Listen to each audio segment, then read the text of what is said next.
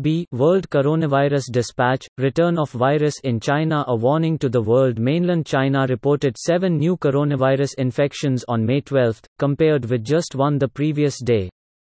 Jilin might be emerging as the potential source of a new wave of infections, according to officials. China also confirmed eight new asymptomatic coronavirus cases. The return of the virus in China is a warning to the world, as most major countries are lifting or plan to lift lockdowns.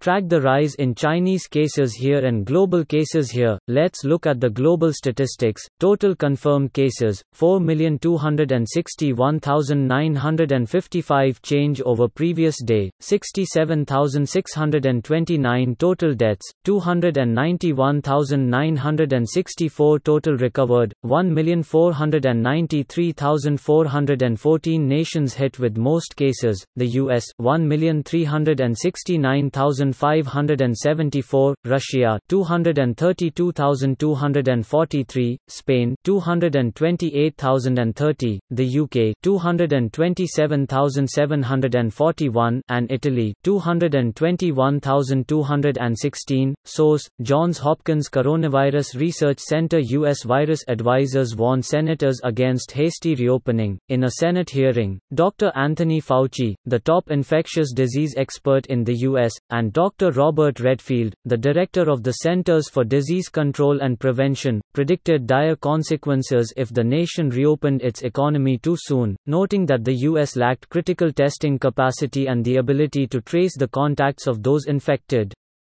Read more about it here and about how testing became a flashpoint in the Senate hearing here. Israeli police arrest over 300 at a mass gathering. The Israeli police said hundreds of religious Jews turned up at Mount Meron and police checkpoints on roads nearby, and some threw stones and other objects at police officers at the scene, despite regulations against large assemblies.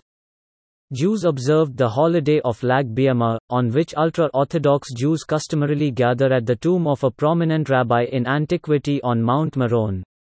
Read more here. Russia now has second highest virus case total, a day after President Putin eased lockdown in Russia on Tuesday, and factory and construction workers returned to work. The country became the second most affected globally by the count of positive coronavirus cases.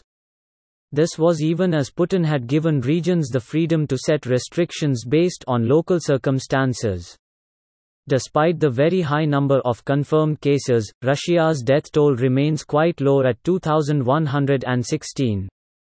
Read more here. Amazon says delivery speed returning to normal after Covid crunch. Amazon.com Inc. has the one and two day delivery times shoppers had come to expect should return gradually in coming weeks as the online retailer caught up from a demand surge tied to the coronavirus outbreak.